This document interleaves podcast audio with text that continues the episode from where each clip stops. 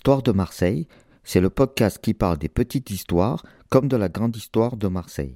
Nous avons déjà raconté des histoires évoquant des animaux exotiques se passant à Marseille.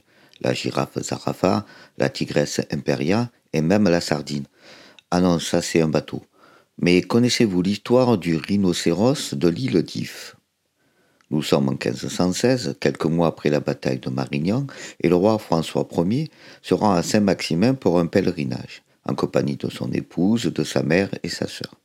On lui parle alors d'une bête étrange sur un îlot proche de Marseille, un rhinocéros, et tient à aller le voir.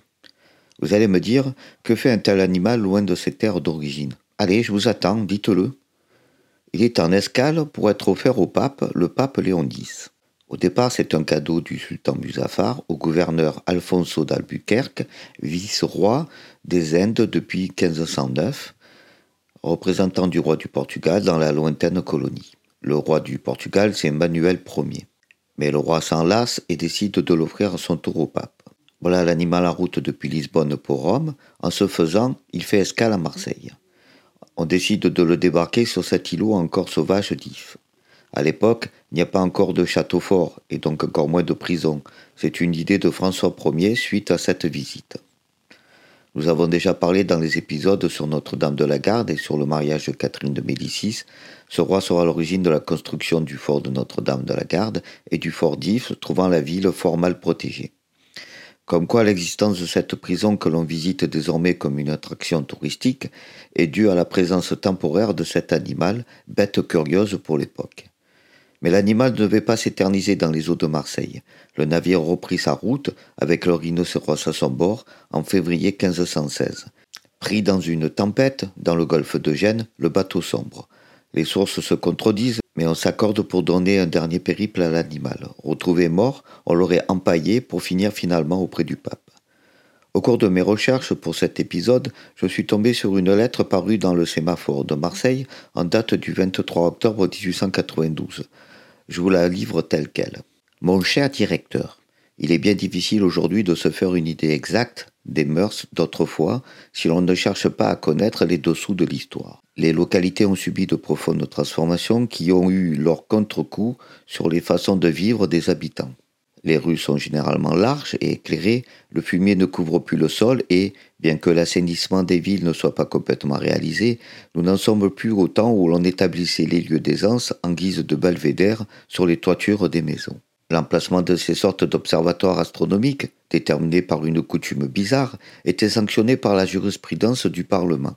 La Cour souveraine daignait s'occuper de cette matière parce que, déclare un commentateur, elle pouvait comme le soleil jeter son œil partout sans souiller ses rayons. Lorsque Marseille se composait seulement de quelques ruelles étroites aboutissant au port, elle avait une physionomie particulière qui rappelait un peu certains quartiers de Venise. Les quais étaient occupés par des maisons bâties sur pilotis, de grands arceaux soutenaient des encorbellements, des pignons qui surplombaient la voie, et toutes les fenêtres étaient pavoisées d'un linge flottant qui séchait au soleil. Les galères avançaient leurs proues jusque sous les portiques, et, les jours de grandes cérémonies, les détonations des coulevrines ébranlaient ces constructions qui voulaient être des maisons, mais qui étaient presque des navires. Pour soutenir leurs assises chancelantes, on butait fréquemment les façades sur des arceaux placés à travers de la rue. Ce genre d'architecture a persisté jusqu'à l'époque où les règlements sur les voiries interdisent les saillies sur les voies publiques.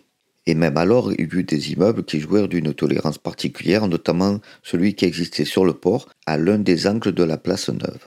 En 1565, les consuls ayant invité le propriétaire à faire démolir la voûte qui traversait la rue, celui-ci adressa une requête au souverain pour en obtenir la conservation.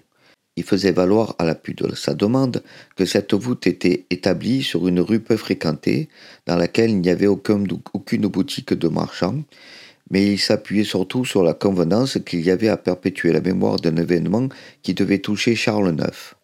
C'est dans cette maison qu'avait été célébré, le 14 octobre 1533, le mariage de son père Henri II et que le pape Clément VII fit cadeau à la France de Catherine de Médicis, sa nièce. Inutile d'ajouter que l'autorisation fut accordée. Avant cette cérémonie à laquelle on donna un éclat exceptionnel, François Ier était déjà venu à Marseille, notamment en 1516, presque à l'avènement de son règne. Le monarque mis à la scène par Hugo dans Le Roi s'amuse était alors à la fleur de l'âge. Il avait 22 ans. Après avoir triomphé à Marignan, il passa les Alpes et descendit en Provence.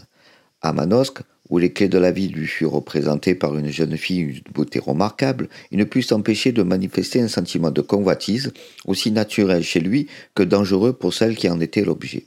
La jeune personne qui redoutait les suites d'une aventure probable courut dans sa chambre et se brûla le visage pour se défigurer. Le fait est peu connu, et pourtant cette Lucrèce ignorée mériterait bien d'être tirée de l'oubli. En quittant Manosque, le roi se rendit à Saint-Maximin, où il arriva le 20 janvier 1516, puis à la Sainte-Baume. Il fit son entrée à Marseille le 22 par la place Saint-Michel.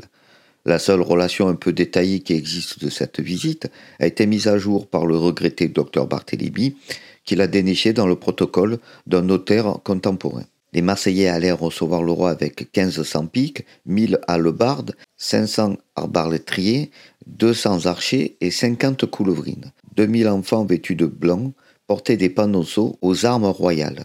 Puis venait une autre armée, celle des moines et des clercs, d'humeur non moins batailleuse que l'autre, ainsi qu'on put le voir. Toutes les paroisses, les ordres religieux et les confréries s'avançaient processionnellement, bannières déployées, portant les reliques de Saint-Victor et le chef de Saint-Lazare.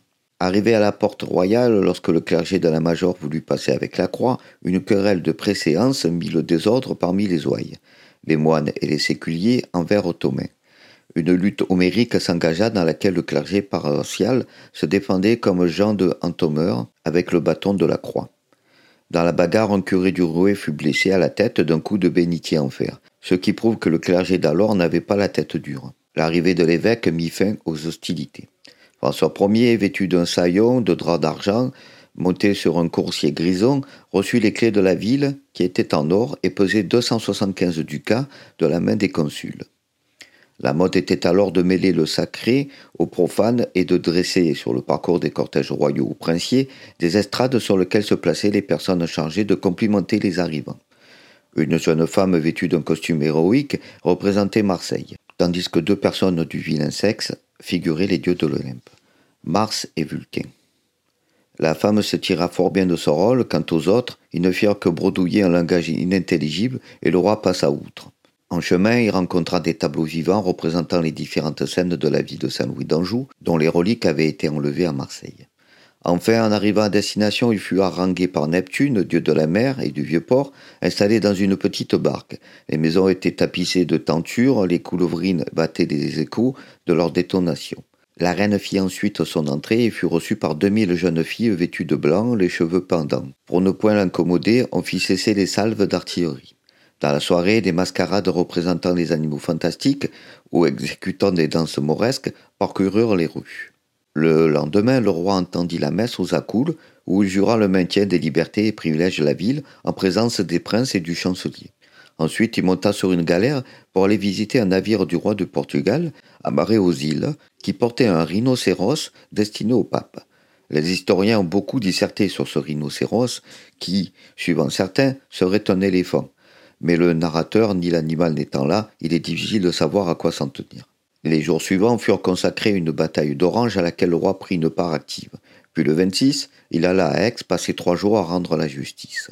Un peu moins de 150 ans après, un autre monarque qui possédait aussi une réputation de galanterie vérifiée par l'expérience, Louis XIV, vint à Marseille avec sa cour. On raconte qu'il existait une fille jolie qu'on l'appelait la belle Régaillette, ses parents, redoutant quelques aventures fâcheuses, décidèrent de la tenir enfermée dans un tonneau pendant le séjour de ce monarque à Marseille. L'histoire ne dit pas si le tonneau était percé. Mais l'emploi de pareilles précautions ne peut que faire sourire. Cela conservait peut-être les bonnes mœurs, mais la plus jolie fille du monde, dans le meilleur tonneau, ne pouvait faire que du mauvais vin.